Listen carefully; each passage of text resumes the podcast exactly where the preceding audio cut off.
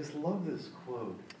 Uh, until we completely pacify the mind, we do not have a mind, our mind has us. Um, it's why, it's why we practice meditation. It's what meditation offers us, is a mind that does not just jump from here to there, that is not dragged around by whatever whim or occurrence happens. A mind that's stable, relaxed, um, uh,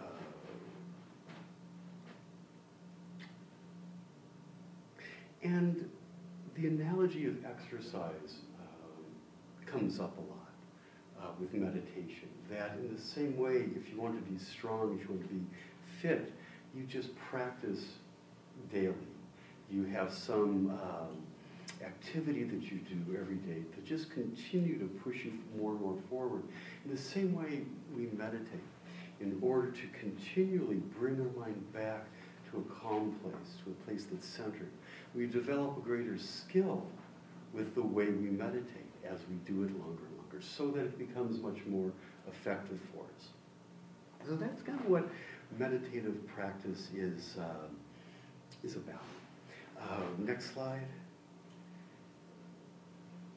Last week we went over uh, the seven points of posture. I'm going to go over these again because these are really going to make or break your meditation practice.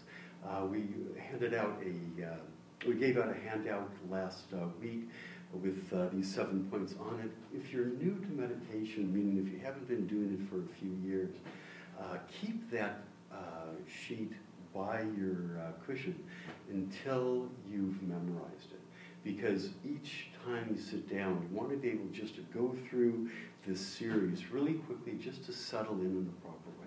So let's do that real quickly. We're going to do a brief meditation.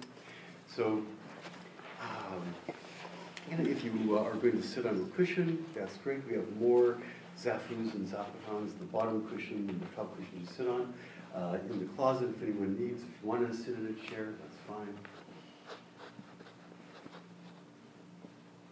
So let's just go through the seven steps. We're going to start with the foundation of our posture, which is essentially the pelvis, the legs. Uh, we want the legs to be resting on something. Um, if you're in tight pants or you don't have a lot of flexibility in the hips and your knees are up here, it's going to be a strain. So if that's the situation and your knees in this position just come to here, they don't go down any further, good to have some support under them. You want your legs to be touching something, not just kind of hanging out in the air. You want your hips to be at the proper height. So what's proper height?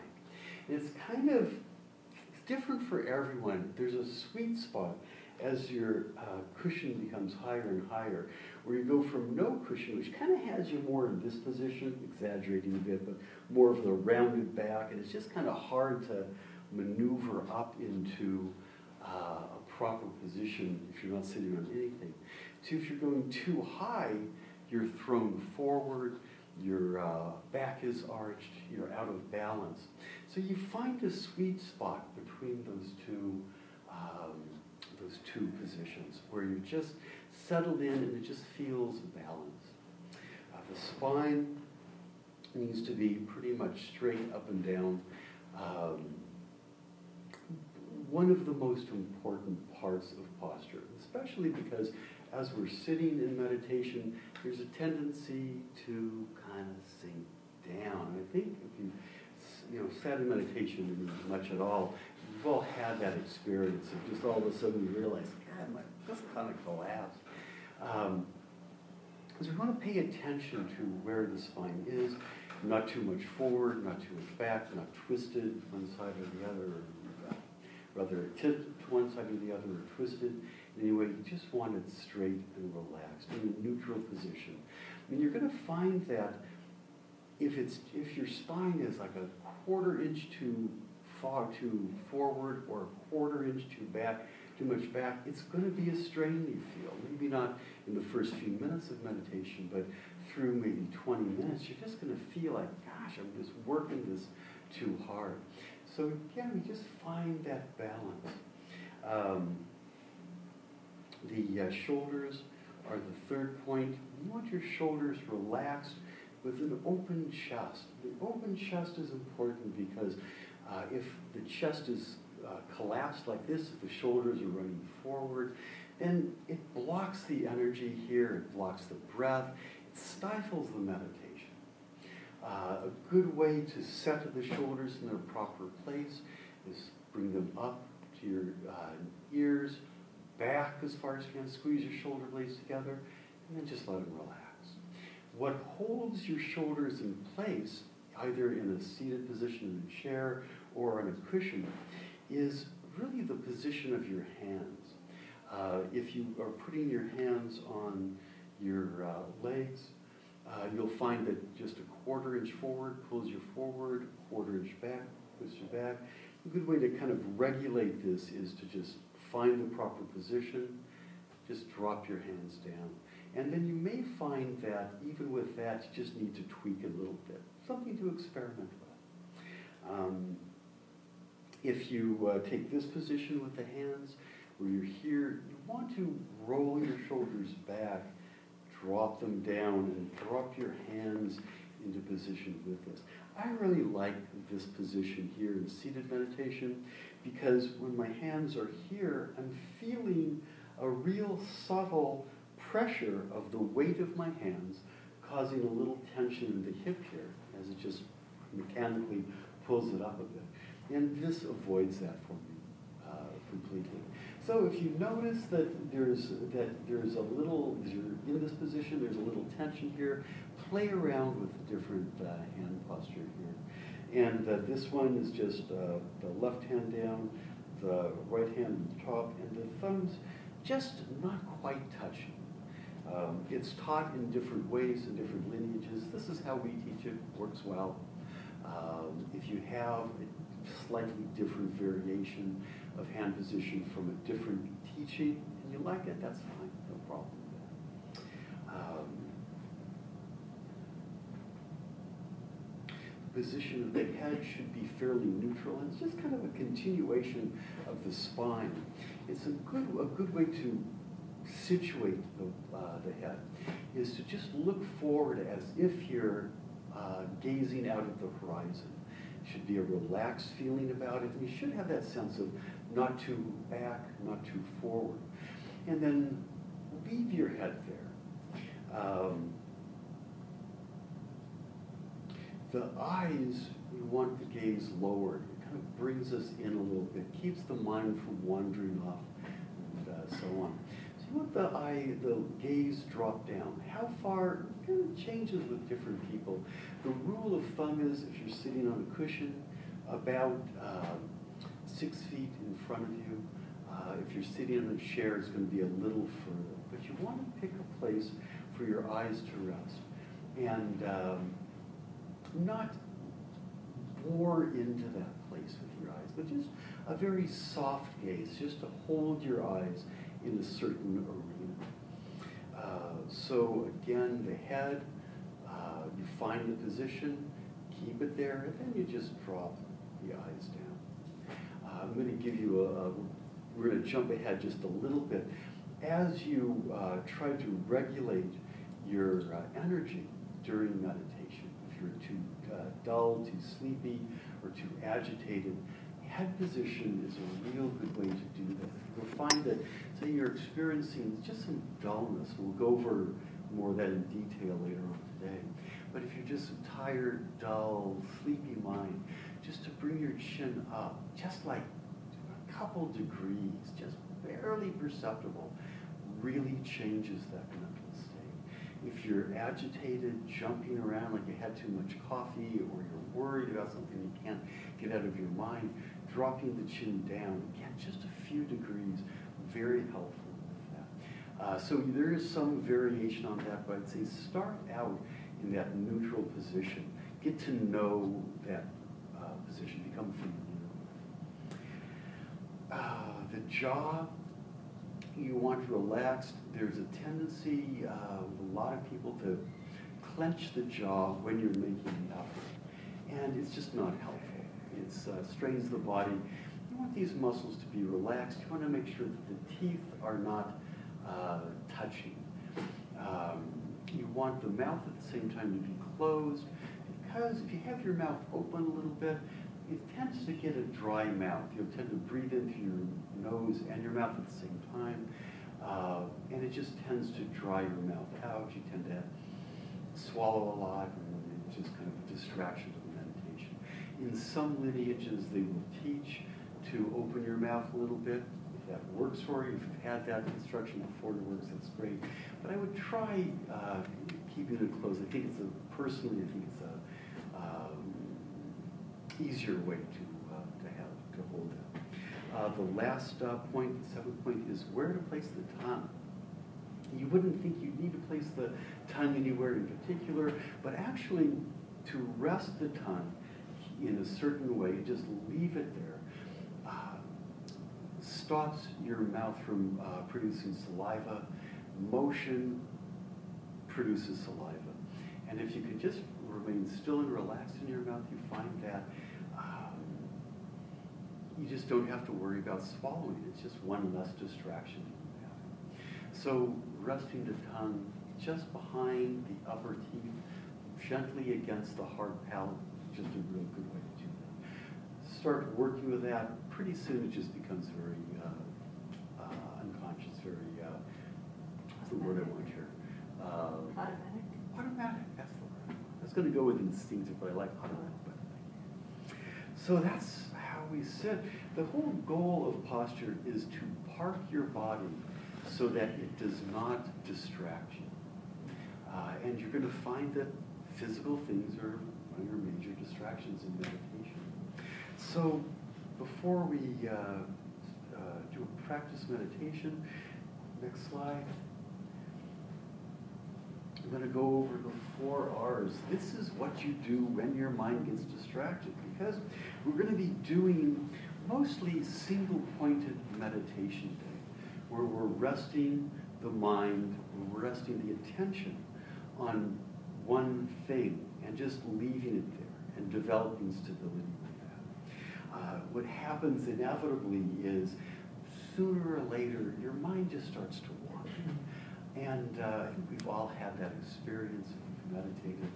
You're on the object of meditation, and it's either slowly drifts off or it just, you're on the meditation, you're on the meditation, and then it just goes like, oh God, where, what happened? Um, but when you realize that the attention has wandered, that you're off the object of meditation, we want to bring the mind back to the meditation in a specific way. So those are the four R's. So first we release the, uh, the idea or the thought that has stolen our mind away, that has shanghaied our mind. Uh, and it you know, could be what's for dinner, could be rehashing an argument you had, number of things will pull our mind away. But you just realize, oh, I'm thinking about dinner and you just let go of that. And sometimes you have to talk to yourself a little bit. You're like, okay, I'm meditating now. I set this time aside for meditation, not for meal planning. And I'm going to get to the meal planning, and sometimes you have to have that dialogue with yourself, and that's fine. Sometimes you just let it go, and it's almost a visual image of it just kind of going off into the sunset, and you're reclaiming your mind. The second R is rejoicing. What you're rejoicing about is that you're loosened again. Your mind isn't wandering out there. You've realized your mind uh, that you've wandered. You've brought it back.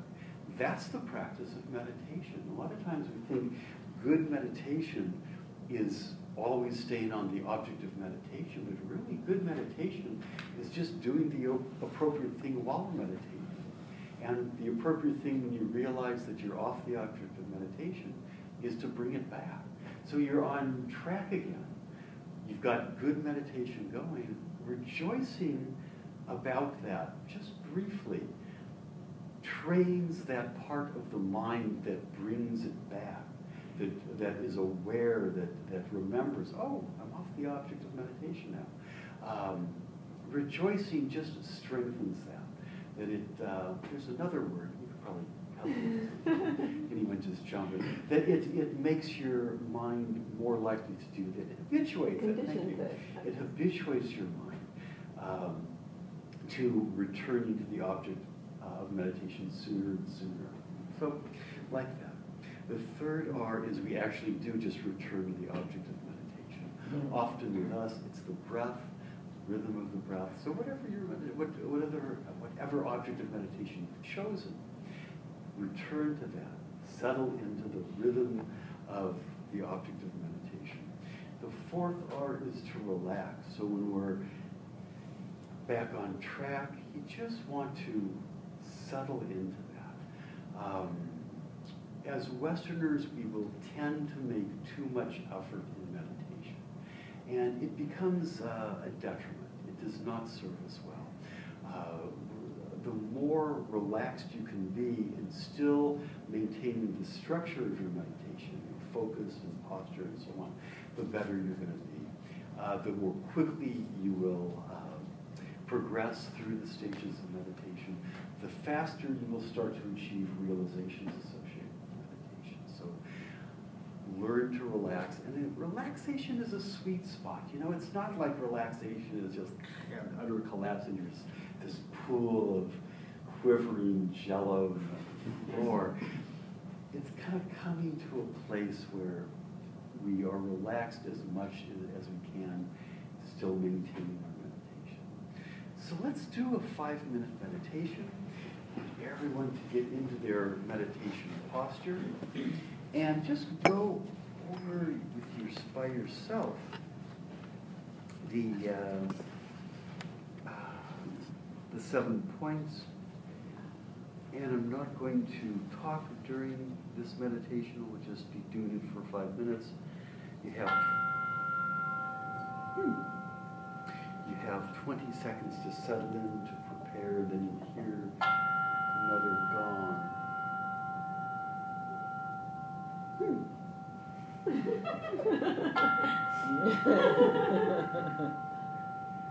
Well, I'm just wondering what it's going to do. There we go. Five minutes, you're on.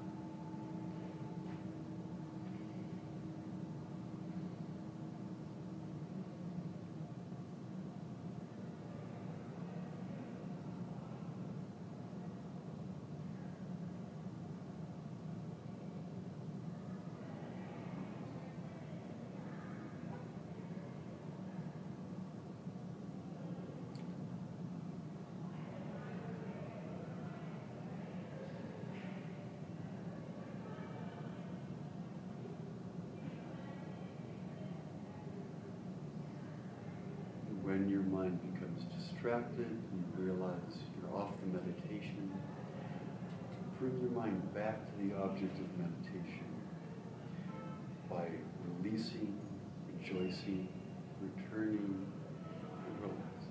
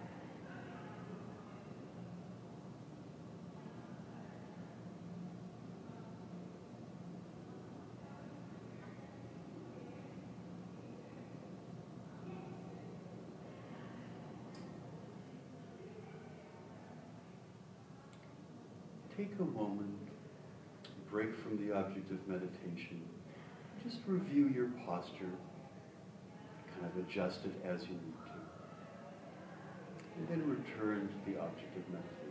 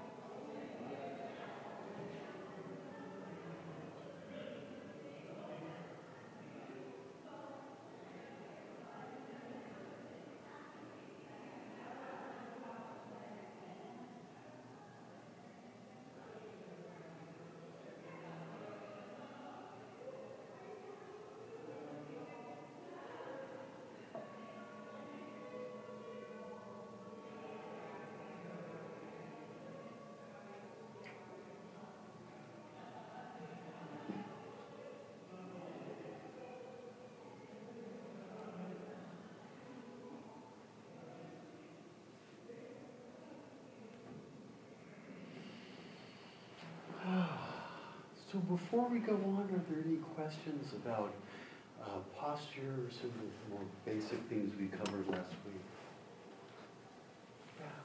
Um, I, I like to get back into a sitting meditation posture, um, but I've just been noticing, and this has always been the case, of like the legs falling asleep. Mhm. Um, And I know it's just like kind of finding that sweet spot of Yeah. there, but any tips on how to You know, it's, that? it's a, it's a very common thing Yeah. to, uh, to struggle with. Um, I used to think that it was inevitable, uh, because it was, because it's so common, and then I kind of tweaked my posture just right, my legs just don't fall asleep anymore. Yeah. So I'm, I'm kind of convinced that it's possible to, with proper props and, you know, and such, to just get into a posture where that's just not a problem. But um, having your seat uh, cushion a little higher Mhm. works. Uh, I notice uh, for you, sitting in a chair, it may be that uh, if that if that's a problem, having a little higher seat in the chair so that your hips are and your knees are about the same level, maybe. Yeah, chair's no problem. Because this is more Yeah, seated, yeah. Uh, shorter periods of meditation than working up to it may be helpful. Um, in some lineages, they will teach uh, physical discomfort is simply something that you need to overcome. Uh, and just, you know, just the way you overcome it is by just being with it. You know, your legs are falling asleep, you just, okay, my legs are falling asleep, that's okay. And you just are there with your legs falling asleep, not focusing on them, returning to the object of meditation, and just kind of dealing with it that way. There are other lineages that are more, you know, uh, any discomfort is a distraction, and you just want to minimize them as much as possible. I tend to be in that for that latter school. I just don't like to be uncomfortable, so I tend to work that way. Like that. Any other questions?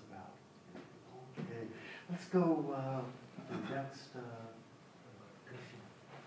six pre- preliminaries. Um, I'm going to go back to the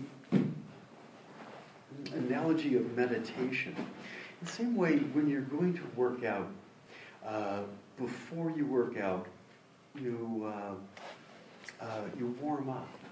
You get your body in the right, you know, right um, state to benefit as much as you can from uh, the exercise. You get your mind in a proper state and so on. Meditation is a lot like that. If- If you take the time to settle in in the proper way, you have a much better meditation. The six preliminaries are uh, you know something that's just been worked with for thousands of years. You know what makes uh, a more beneficial meditation, and these are the six things we've come up with. There's only five here. You may have noticed. Okay. we have others. Uh, but the first thing you want to do is tidy up your space and uh, set up an altar. Uh, everyone's uh, mm, place of meditation is different. You know, maybe you're fortunate to have, fortunate enough to have a room dedicated to uh, um, to meditation. That's great. If uh, you're meditating in your living room or your bedroom, certain things you want to do to just make the space appropriate. And basically, straighten up. If you're in your uh, bedroom, make the bed, pick up things off the floor. You want to straighten up until you look around and think, this is not agitating my mind. And it, again, it's different for everyone. If that, if you're comforted by clutter, you may look around, everything's on the floor. Yeah, I'm in my glory here. This is great. That's fine. Most people are going to be distracted by clutter. And that's just one of the things you want to uh, attend to uh, right off. Um, noises, you want to close windows if it's uh, if you've got a lot of traffic outside, and so on. Kind of the obvious stuff. Remove the distractions. Uh, set up your meditation space. The place that you should be looking at should be relatively uh, calm. You don't want fabric with a lot of pattern in it. You don't want an altar that you're looking right uh, at that's too busy. Not, you know, no problem having an altar with a lot of things on it. But if you do have an altar that's got a lot going on, you don't want to be staring right at that altar while you are meditating. It will be a distraction. So, in front of you, good to set up an altar, just a small altar that has a few things on it that just bring your mind to the right place. A picture of a holy being is always good, a statue of a holy being. Uh, we're Buddhists, we recommend Buddha. uh, Jesus is fine, you know, if that works for you. Uh, a picture of some uh, historical figure or some figure that you know that's inspirational to you works very well. Um, some offering uh, is appropriate. Flowers, incense, water bowls, can all be done. This is these are fairly um, lengthy practices to really get into what, you, what do you want your altar to be like. I'm not going to go into great detail here, but your altar should be something that when you set you, when you rest your eyes on it, it warms your heart. It brings you to a sacred place, just like that. And you know, so you tweak it a little bit. You, know, you put something on, maybe it works, maybe it doesn't. Have an altar that's active, that's alive, that's changing uh, over time. Put different flowers on. We can tend to get in a rut with things we put on our altar. Uh, maybe try a different incense, try a different incense bowl. Uh, but if you notice that it's kind of getting stale for you, and it will eventually change things up. Um, number two, set something on the altar uh, that's fresh. Again, uh, fresh flowers, fresh water bowls, uh, light a candle, that sort of thing. But do something right then that engages you with your uh, with the altar. Uh, third, you want to take your seat, settle in, seven uh, points of posture. And no matter what you eventually will have as your object of meditation, at this point, you just want to follow the breath for 10 breaths.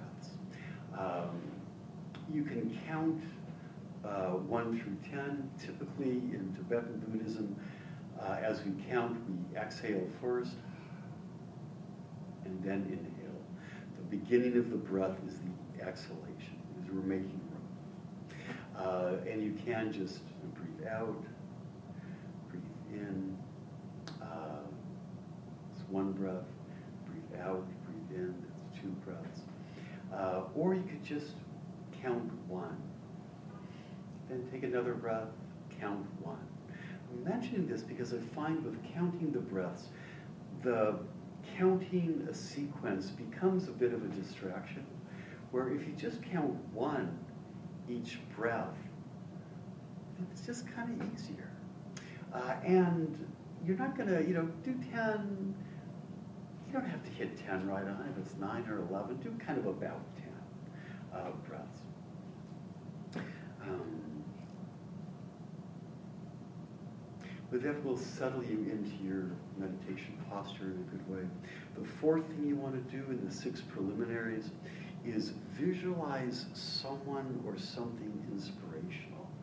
Uh, this is important because this um, this image uh, that you that you choose is going to be something that, if you work with it over time, gets better and better for you. So that if you choose an image of the Buddha to bring you to mind, you're going to find that as you work with this image, it becomes stronger and stronger. It becomes more that object that's going to bring you to the your mind into a very stable, uh, happy, relaxed place.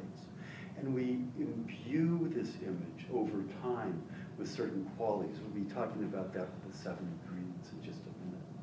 Um, but it could be, again, uh, uh, a religious uh, image, uh, uh, a deity.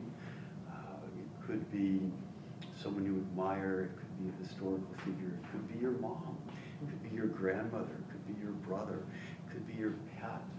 Um, if you want, you could choose an image of the ocean or a sunset, something like that. Personally, I found it just easier with uh, a person, and especially a person that I have a great deal of admiration for. But then, when we do that, we are into the seven ingredients. Can we pull up the next slide? Um, so, six preliminaries. The fifth preliminary is seven ingredients. This will be confusing. I will make it, I'm trying to make it clear now, but we'll come back to that. But within these six preliminary practices, there is a list of seven ingredients, seven things we do. Uh, once we've brought this uh, uh, image of a holy being or a holy thing to our mind. So the first thing we do is we're sitting with this image. I'm going to say a holy being, but with the image. And you think about one trait of this person that you admire. If it's, if say it's your grandmother, you always admired her calmness when everyone else was agitated, when there was a crisis. She'd always be the one to just have a calmness about her, to do the right thing, to get everyone else calm and kind of on. You just, if you're, so if you're thinking about your grandmother, you just rest with that image of her. You remember that. You think about that for about 20 seconds because it takes about 20 seconds for that image to really kind of settle into you in a visceral sort of way. And that's what we're doing here. We're each time we meditate, we're loading this image with more and more of the good things we, we want, the good qualities we. Um, uh, compassion is something that's great. Uh, generosity is great for the, for the just uh, think about something that that image means to you. And this is why I tend to encourage people to use the same image over time. Because as you imbue it with good traits, it'll just again get stronger for you. The second thing uh, you want to do is imagine offering them uh, something. Um, and it's a, a sense of, mm, I'm trying to find words for this.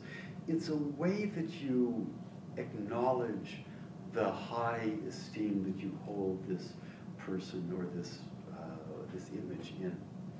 Uh, you can offer them uh, your mind flowers, uh, a hillside of flowers, a sky full of flowers. You can offer them some activity you're going to do. You know, I'm going to uh, meditate, and I'm going to offer you that. Uh, you could offer them um, uh, a glass of water if it's a hot day, but something that you're that you're you're thinking of something that would be pleasing to them, offering it to them in a complete, unfettered sort of way.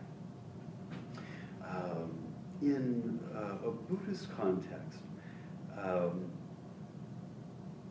bringing an admirable quality to mind, the first one, uh, is similar to taking refuge. Um, it's that sense of I'm acknowledging the good, good points of uh, the object of refuge. I'm taking refuge in these objects because they have these goods. The second one, imagining offering them something, is uh, uh correlates with um, uh, flashing on bodhicitta. You know, that sense of we're here to offer uh, ourselves to the world, to be in the world in a way that um, that saves beings, that helps beings become uh, to help beings achieve their spiritual goals. And this uh, just making an offering is synonymous, or not synonymous, but is uh, close to that. Uh, the third thing, clear your conscience. Um, in a Buddhist context, this would be confession. And there's a certain um, pattern that this confession can go that's very powerful that I'm just going to touch on briefly. This is actually to be a whole afternoon's talk. Um, to uh, to uh, have a good confession, as it were, let's go through four keys. The first is just to acknowledge uh, what you did and to acknowledge, you know, that wasn't good because this, you know, I uh, lied to my uh, boss because it was convenient. Just to think, you know, there's a lot of downsides there. And just to review, I did something that, you know, that that is contrary to my own personal moral values, my own personal ethics. Feel bad about it. These are the problems with it. You just bring that to mind. That'd be the first thing. The second thing, uh, I'm just thinking I'm missing one here. Just a second here.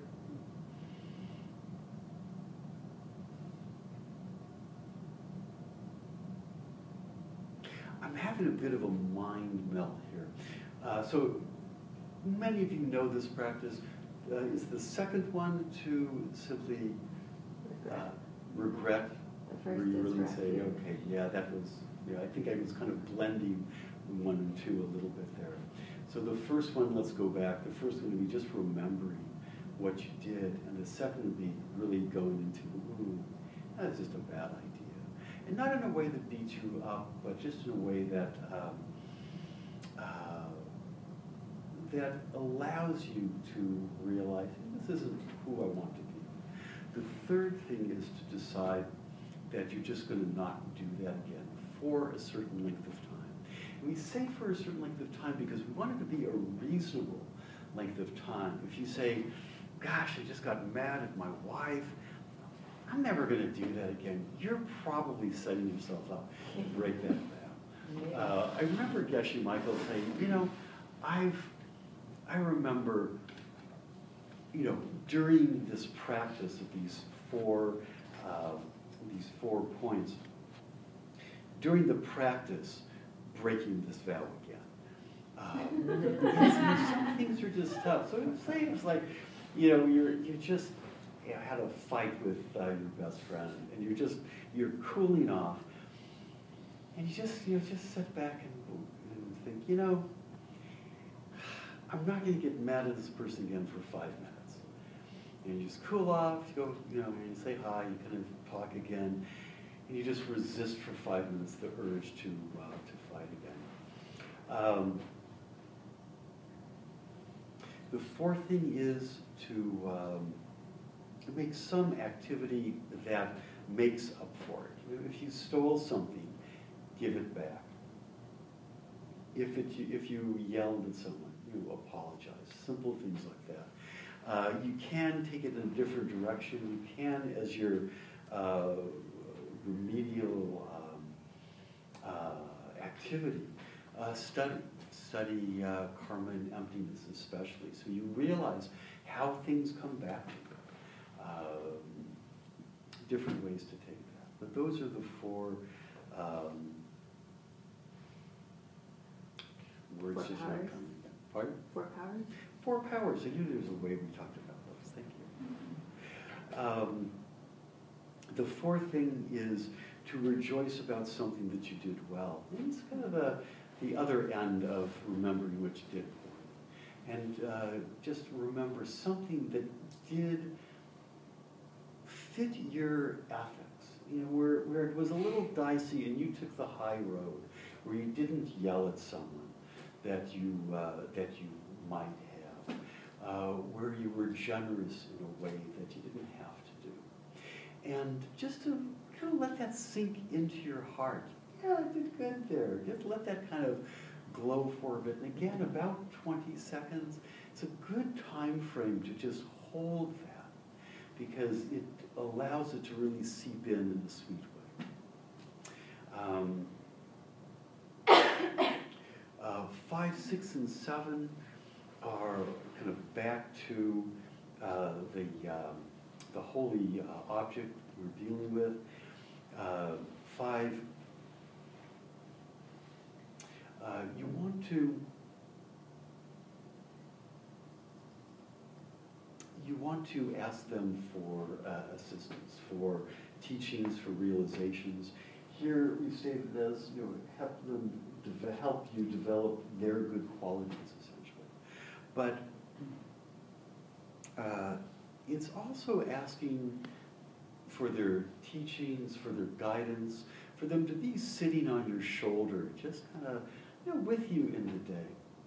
Uh, ask them to stay uh, with you so that you always have that continuity in your life of being able to return. And sometimes you can think of that as a teacher who's living and you're saying, don't go anywhere, don't move to Portland, don't, you know, don't die. Uh, but it could be just that sense of stay in my heart. You know? So, uh, and the seventh uh, thing uh, is to mm, ask for their blessing. Here it's stated ask for their guidance, but it's a little closer to say ask for their blessing. Just you feel that sense of uh, what Christians would call grace. It's not something that they owe you. Uh, it's not something that you've had to earn or uh, get uh, get a chit for. It's just grace to a, to a Christian is something that just God bestows upon you because that's the way He is. Kind of asking for that sort of blessing. Just think of me in that way. Give me that sort of blessing. Uh, so let's see, next slide. So those have more to do with um, the image that you've brought up in uh, the fourth uh, preliminary. You go through uh, the fifth preliminary, which is the seven ingredients, and then we have the sixth preliminary, which is just uh, resting for a moment. Um, and kind of hoping that this does the world some good. Mhm. This is, uh, correlates in Buddhist practice with dedicating the merit of one's good actions. Um, so let's, uh, let's do this. We're going to go through the six preliminaries in a guided meditation, and then we're just going to sit again for, uh, for a while, for about five minutes. My uh, timer seems to be a bit on the fritz, so I'm just going to use the. Uh, so let's find our meditation position. Can you go back to the slide with the first five or six preliminary- preliminaries in it? Already there. Oh, God, you're good.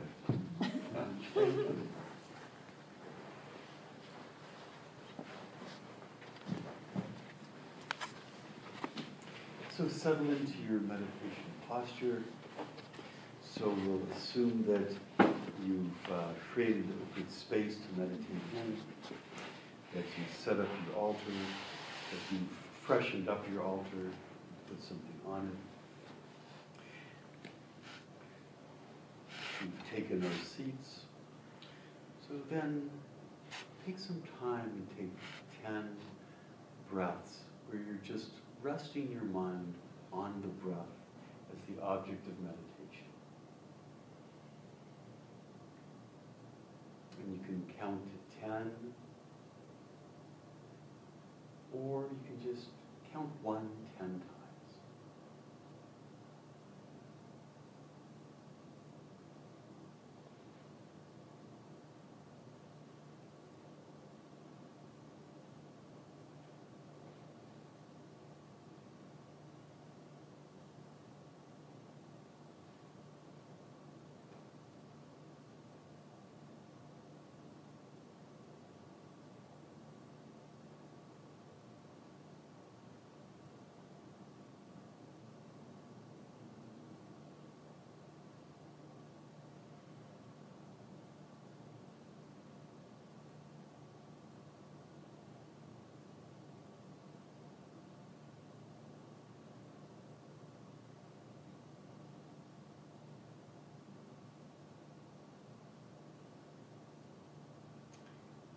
And now, bring someone to mind that you find inspirational, that you admire. that it's easy for them to warm your heart.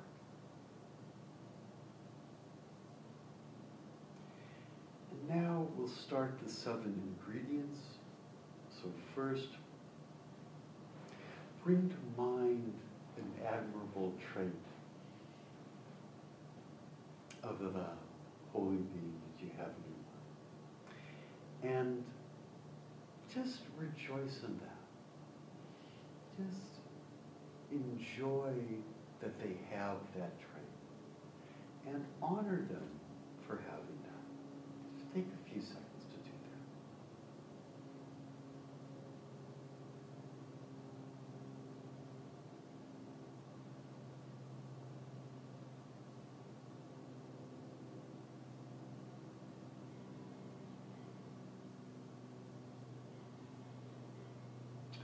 And second, imagine offering them something.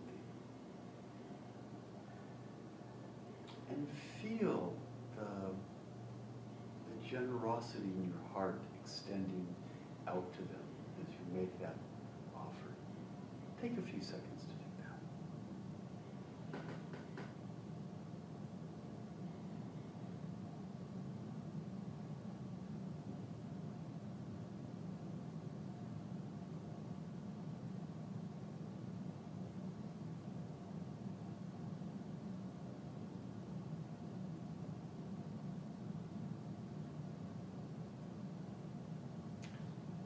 And next, clear your conscience by bringing something to mind that did in the last maybe 24 hours, uh, some action or something said, something thought that doesn't fit your system of ethics. It doesn't, uh, it isn't the person that you want to be bring something to mind.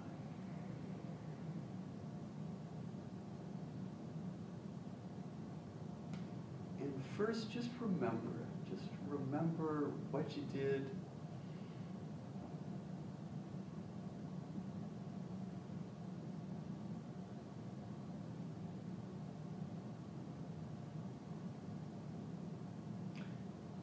And second, just feel the regret have because you've gone against your own values.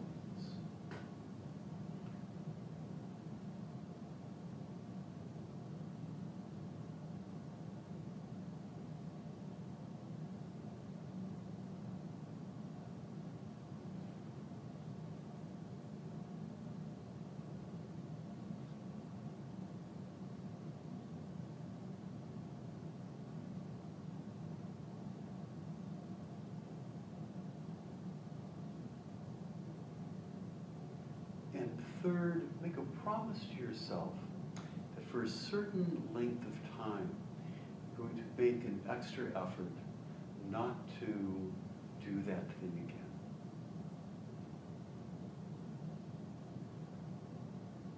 And imagine yourself through that period of time actively refraining from that activity or that, that thought.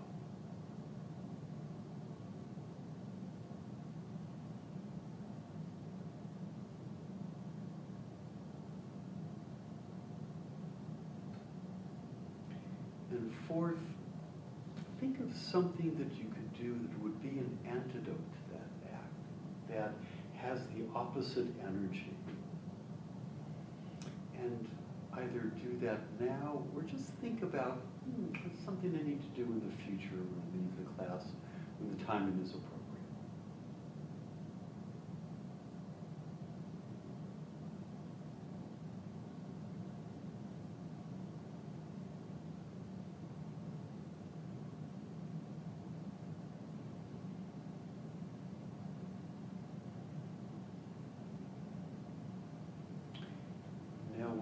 on to the fourth ingredient, rejoicing about something you did well. Especially something where eh, you could have done this, you could have done that, but you did the thing that made you proud.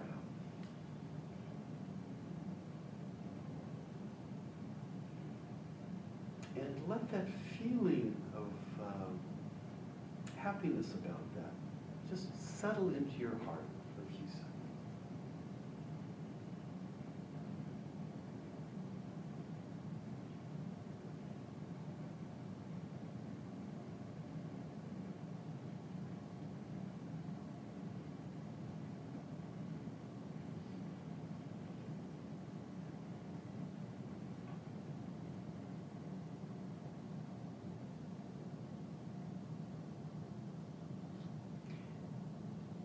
Next, as you visualize the holy being you've chosen, ask them to teach you, to offer you uh, realizations, to help you develop in yourself the good qualities they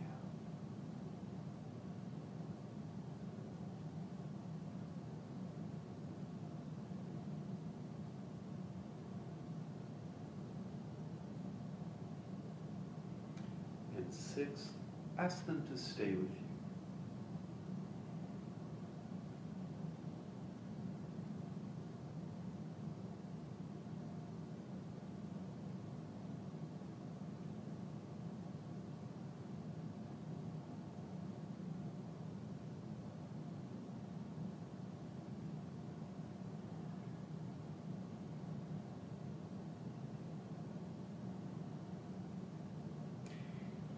Then ask them for their blessing.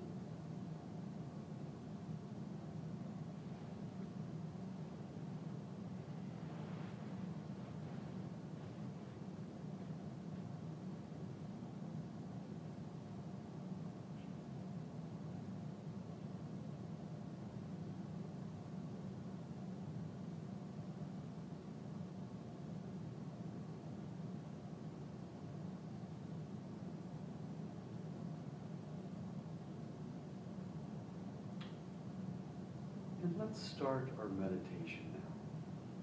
So for five minutes, we'll do a single pointed meditation on the breath.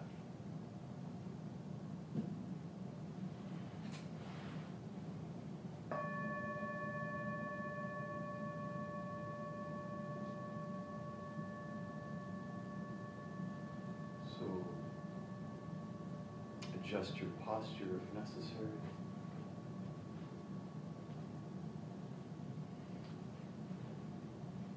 And Rest your mind on the tactile sensations of the breath as you feel them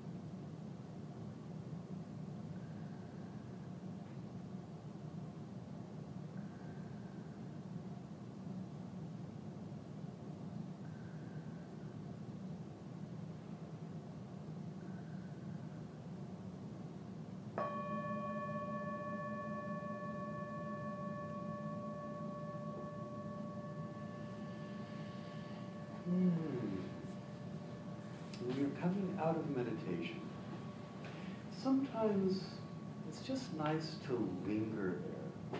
You know, I think we've all had that experience of being kind of in a nice headspace, and you get up, and go through your day, you know, kind of get on with your life, but you're kind of in that little uplifted, I could use the word spacey, um, you know, state. Um, that's fine. But if you're wanting to kind of switch gears and get back into the world in a very solid way quickly, the way to do that is to end your meditation, you choose three things that you see and just label them. Tanka, door, window. Take three things that you hear and label them. Fan, traffic, you know, rustling of, uh, of material. And take three things uh, that you feel. Uh, my uh, uh, pelvis sitting on the cushion, uh, the clothes on my skin here, and a little bit of an itch right there.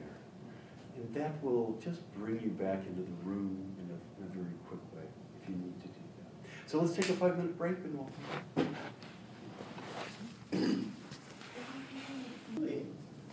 Always want to come back to this point. The, the practice of meditation has been refined by millions and millions and millions of practitioners over thousands and thousands of years. By the time that the Buddha was on the earth, 2,600 years ago, meditation was an ancient practice at that point. Um, and the problems of someone who wants to engage meditation gain the benefits of meditation, uh, the problems that arise really come down to five issues. And uh, there are antidotes for those issues. That's the good news. So last uh, week we went over the first one, not wanting to meditate. Uh, and there are four antidotes to that. Does anyone remember the first one? Remembering the benefits of meditation? Yeah, exactly. So if we're just not getting to the cushion, if you find you have a general sense, I really want a meditation practice, but days go by and you're just realizing, I didn't meditate yesterday. I didn't meditate the day before. I really don't want to meditate now. but I kind of want to meditate. You know, I, then Sounds right. this is this is the, the first thing to do is just remember why you want to meditate. There's a handout we gave out if anyone needs one. Uh, I have more here about the hundred benefits of meditation. It's a short list, really. Uh, meditation is, uh, you know, on to just calm your mind, to just give you a happier today works very well. In terms of uh, achieving spiritual realizations, it is uh, instrumental, it is uh, fundamental to spiritual practices. Uh, it will take you as far as you want on your spiritual goal, uh, to your, towards your spiritual goals. So, just to dwell on that, and not in a, in, in a way that makes you feel good. If you're feeling oppressed by your review, or if you're feeling that it's not making you happy to think about this, then you need to change something. Because this part of the practice should get you excited about, about um, why you want to meditate. Um, the second thing you do, uh, the second um, antidote for uh, not wanting to meditate is to uh, just decide that you want to be a good meditator. Review the benefits, okay, and just make that that I don't want to say vow to yourself, but just have that impression in your mind. Yeah, I do want to meditate. It's a good thing. Uh, the third thing is to make the effort to actually meditate, do the process, Mm. to move forward in that. And you'll find that if you go through the first antidote for uh, number one, of recalling why, uh, why you want to meditate, and you do the second one, is saying, okay, I'm going to meditate, it's going to be good. And then you get to meditate and you find you're really not wanting to do it, you're kind of looking for something else, and oh, I kind of plan for 24 minutes, but maybe I'll just do five, and that sort of thing. Back up, just kind of go to the second one again. Okay, I'm really ready to kind of say I want to meditate. And if you if you find yeah I'm, I've still got some conflict about that, go back to the first one. So just keep going back until you get something that's working for you, and then move forward with it. The fourth um, antidote for not wanting to meditate is um, is to just practice the first three over and over again. Uh, as you're going through your meditation practice day in, day out, uh, if you're not getting to the cushion on a regular basis, basis and you're not happy about getting to the cushion, start at number one, number two, number three, and just keep repeating the series as, uh, as you will. And what you find is as you get used to meditation, it tends to generate its own uh, power for you. You just want to do it more and more. It's easier to do more and more. It's just to develop the habit, essentially. So does that make sense? So for the first one uh, of the five obstacles, there are four antidotes. Mm-hmm. Um, the second uh, obstacle is once you sat down to meditate, you're you focused on some object of meditation, and your mind just wanders off. I think everyone's probably had that um, that experience. The basic thing you do is just bring the mind back to the object of meditation. You remember what you're doing, uh, and then you bring it back. The four R's, very good practice for this. Uh, release, rejoice, return, and relax. Um, but we're, trying to cultivate this behavior of remembering. And the good point is that this habit just gets stronger the more you meditate. And really, I don't know of a better way to do it, uh, to develop this quality of remembering than simply meditating. So that's the good. Um, the uh, third obstacles are agitation and uh, uh, dullness. Uh, dullness is that range of tiredness, of fatigue, that can go anywhere from I'm just about to go to sleep, I'm just mm-hmm. you know ready to fall over and just you know, not move for, for eight hours, to just being a little fatigued, just not having the normal sort of uplifted sense that you would hope to have. Uh, on the other hand, agitation is a fairly wide range from just a little bit of nagging, sort of eh, something's not right in the world, uh, through uh, that feeling in your physical body of just, oh gosh, I've had too much coffee, or you know, what it is when you're just wired up from whatever, uh, from whatever's causing that, all the way to a panic attack. You know, that's that full range of agitation. Um, and essentially, when you have dullness and agitation, you want to realize that that's what it is. So we are watchful for that. And watchfulness is kind of the key word for the uh, antidote uh, for the uh, for dullness and agitation. Um, watchfulness is uh, kind of a piece of the mind that's just this, has this watching capacity. And it's a subtle thing because we don't want the watching to become the main focus of our meditation.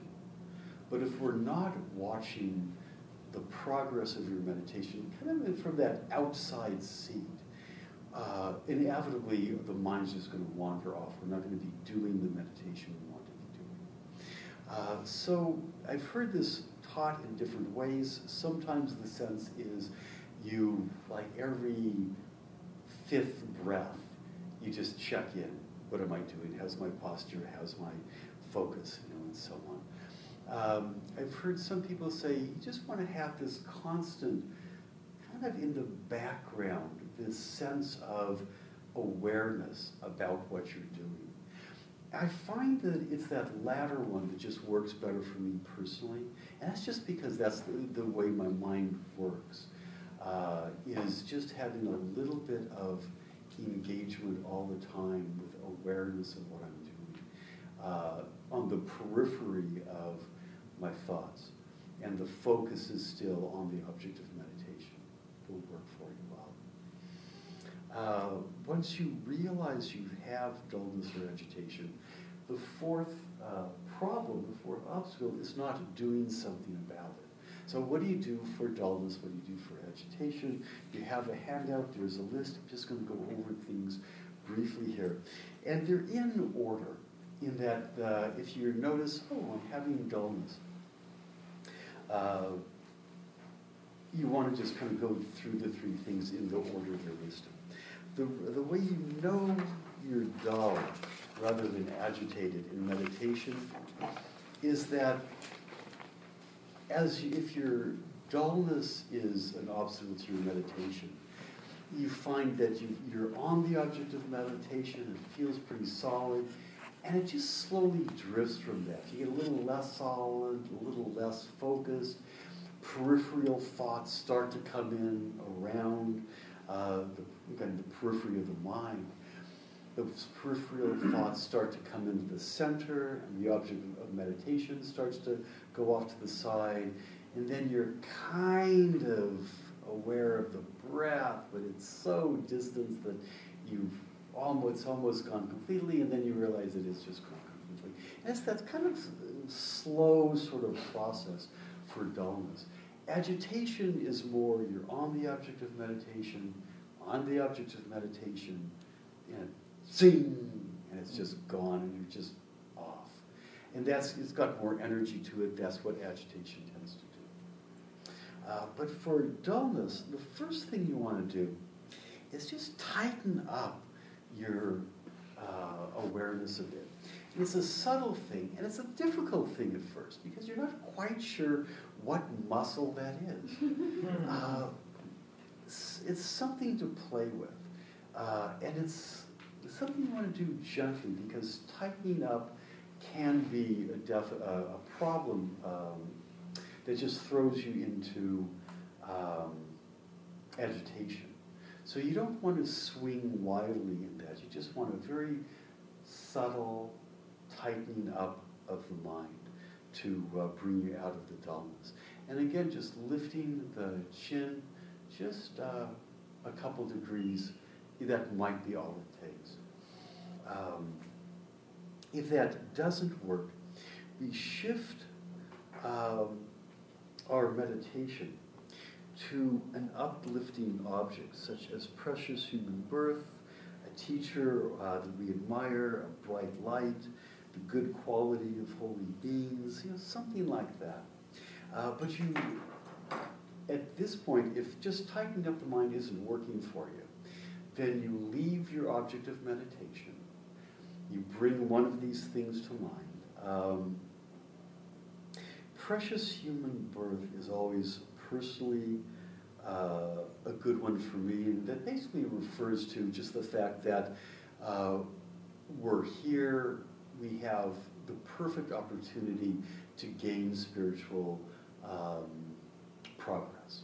Uh, we have minds that are sharp, we have enough food, we're not at war. You know, everyone in this room has enough free time to be here. And that's kind of amazing when you think about it just to reflect on that. Gosh, you know, my life has these qualities that really allow me to have this spiritual practice that I really like to benefit from.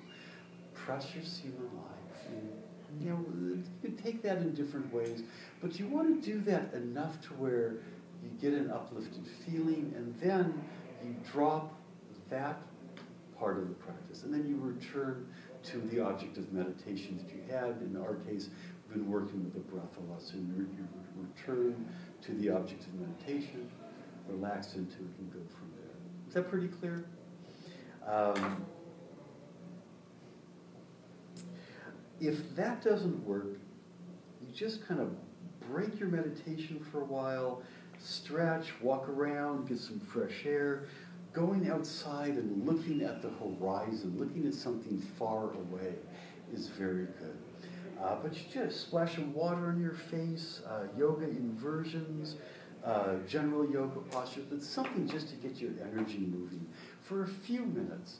and then sit down again and just drop back into your uh, meditation. Uh, if that doesn't work, it could be that you're just too tired to meditate.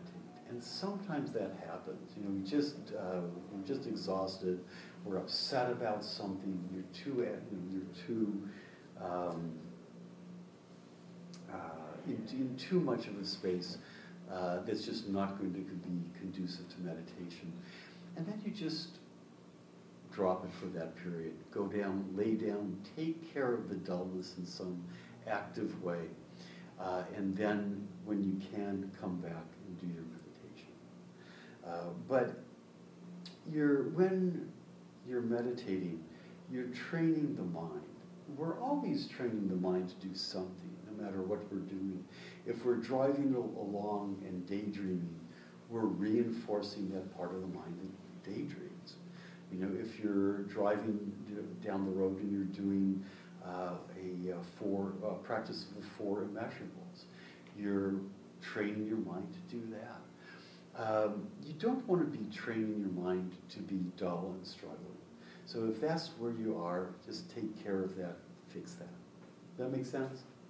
Um, for agitation, um, first thing you want to do if you realize you have some agitation going on that's interfering with your meditation is you want to just relax, loosen up your concentration a bit, loosen up your focus uh, a bit. And sometimes that's all it takes, just shaking off some of the firmness with which you're uh, meditating.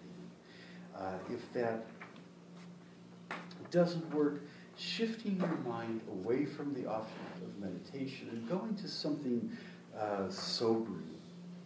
Um, that uh, the, the reality that one day you'll die, uh, the, uh, uh, all the problems in the world that can keep you from um, your spiritual practice. you don't want to, you want to be careful with this one. You don't want to be throwing yourself into a bomber, you know. uh, but you want to just, just enough to, to settle the mind, to drop the energy level down. And it's found that, you know, contemplating the reality of being mortal and that one day you'll die is kind of a good one for that. Um, if that doesn't work, third thing you do is go back to counting the breaths. It's actually very good at reining in the mind. Uh, and again, you could do, you know, count to 10, and then start at 1 again and go back to 10.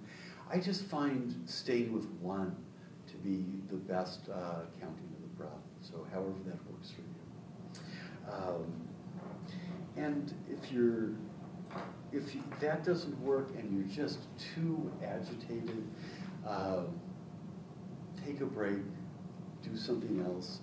Uh, if you're very agitated, ex- exercise is actually a very good thing to just get you out of that. Uh, but then, as soon as you are able to come back and do some meditation, you don't want to be out of the saddle too long that way. Does that make sense? Uh, and the fifth thing is uh, overcorrecting. This is mostly a problem as we gain more experience in meditation. Uh, because we're, in the beginning, we're used to correcting a lot. You're used to the mind wandering off very quickly and having to rein it in very quickly. We're used to uh, agitation and dullness being big problems and having to manage those. But as we get um, more practice with meditation and more experience as a meditator and better at meditating, those uh, issues just don't come up as much. So you don't need to attend to them as much. The, um, the watcher, that part of your mind that is aware, that kind of step back of what we're doing, it just isn't that necessary. So we just let those parts of our practice relax as we get better and better. We don't constantly try to be correcting things that don't need to be corrected. So, so like that. Uh, so good. Are there any questions about uh, the uh, five obstacles and eight uh, antidotes? It's pretty straightforward stuff. Just remembering to do them is important. I would, uh, you have a handout on these. I would say keep that right next to your meditation cushion because there'll be a time when you realize, gosh, I'm just having this problem of not doing, not doing this or this coming up, and there's, those are the enemies to use. So let's see, go back to, go back one step to the types of meditation. Uh, these will come up as in your uh, spiritual life over time. You'll realize that some contemplative practices are not so much single pointed focus as we're doing. Um, so we're going to talk about the, the three basic types of meditation. The one we've been doing, resting our attention on the breath, is a single pointed concentration uh, meditation. Uh, you can do this with a variety of objects. Some people will use an image of a holy being and they uh, rest their mind on that with the thought that you want a living image. You don't want to be imagining a picture of your teacher. You want to be imagining your teacher. You don't want to be imagining the Buddha in a statue. You want to imagine the Buddha living. You want to see the robes moving. You want to hear the rustling of the fabric and hear the Buddha's breath. You want to smell the body of the Buddha, and mm. so on. Um, you can concentrate on a uh, candle flame. There are some uh, pictures, mandalas, uh, in some ways, that uh, that you can focus your uh, attention on. But you're resting your mind on one thing and holding it there. And you're very aware when you go off that object of meditation that you want to bring it back. So your object of meditation is quite fine, is quite finely tuned. The second uh, type of meditation is a contemplative meditation. And here you're contemplating something and you're wanting your mind to explore it a bit so that the arena that our mind is in is just much larger than with single pointed uh, awareness. So, say a, a typical contem- contemplative meditation might be uh, contemplating compassion. So, you would sit, you settle in, you do your preliminaries, and then you bring to mind the word compassion. Just repeat it over slowly compassion Compassion. Compassion. And at some point, you start to feel something starts to shift, and you start to have some awareness of compassion. You have a feeling of compassion. You have some ideas about compassion, uh, how it could be in your life, know, what, uh, when it's appropriate to have compassion. Something just comes to you, and you let your mind go there. You let your mind explore that. But it's still within this arena of the thought of compassion. If you're thinking about uh, precious human birth, you're off your object of meditation. You got to come back to compassion. Again, just repeat the phrase compassion or the and so on. Uh, there may be a time in a contemplative meditation where you just you're not repeating the word uh, more. You're just really resting with something that arose. That's fine to be doing that, but again, if you're going far afield, you're off the object, you want to come back. The third um, type of meditation is analytic. This is more where you're reviewing something that you've learned. And this is a bit of a wider arena for the mind to go into. Say you were um, uh, learning the practice of Tonglen, uh, you would review each step by step process in that uh, in that practice, and that would be your meditation. Not so much you could do it as doing Tonglen meditation, but you'd be very aware of um, of training yourself in each step. If you're just practicing Tonglen, it would simply be the practice of Tonglen. But uh, the analysis of how you do it brings you more into the realm of analytic meditation.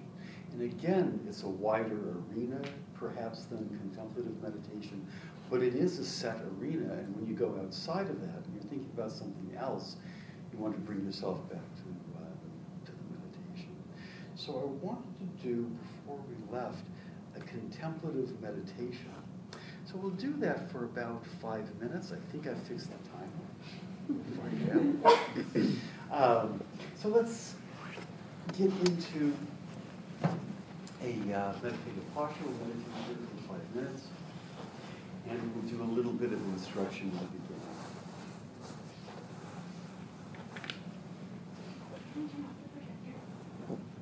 Yeah, that'd be fine.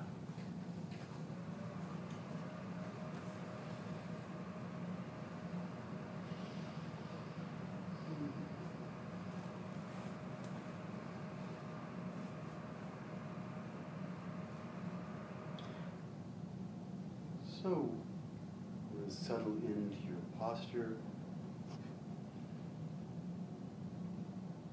Relax into it.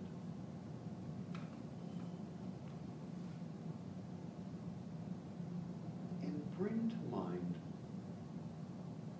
some thought that you would like to explore.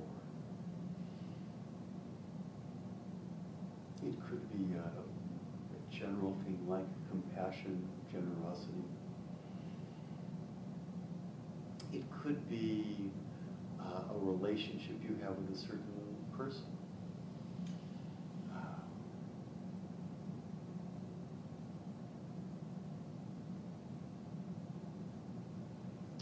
But bring something to mind you want to explore and fit it into either one word or a short phrase. And then begin to very slowly, relaxed way, repeat that word or phrase over.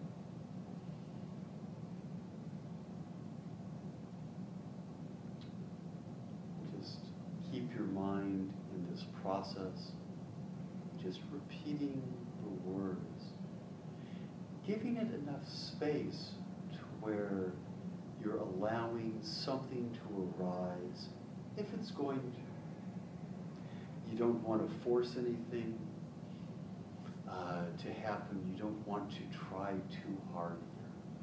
But we want to relax into a space that's open enough so that when something arises,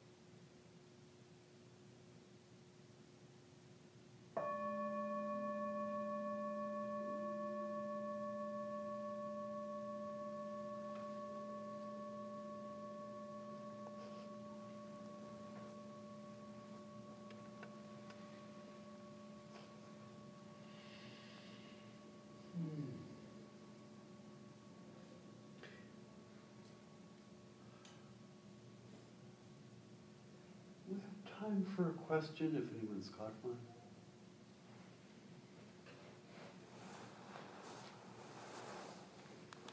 And we have time for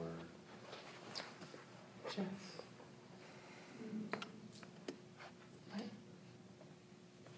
Oh, I'm like, I feel like you're asking me to do something.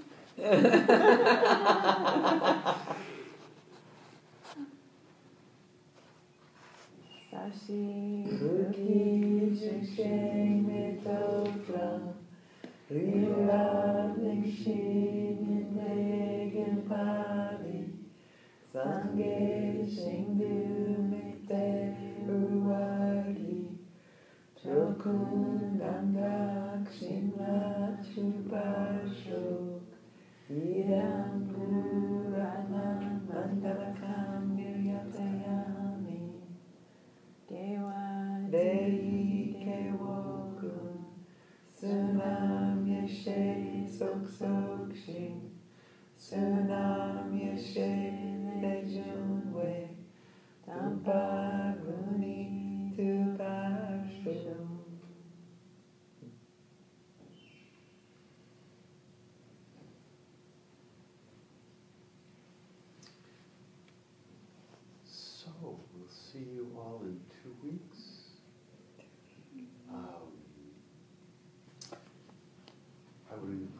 you all to try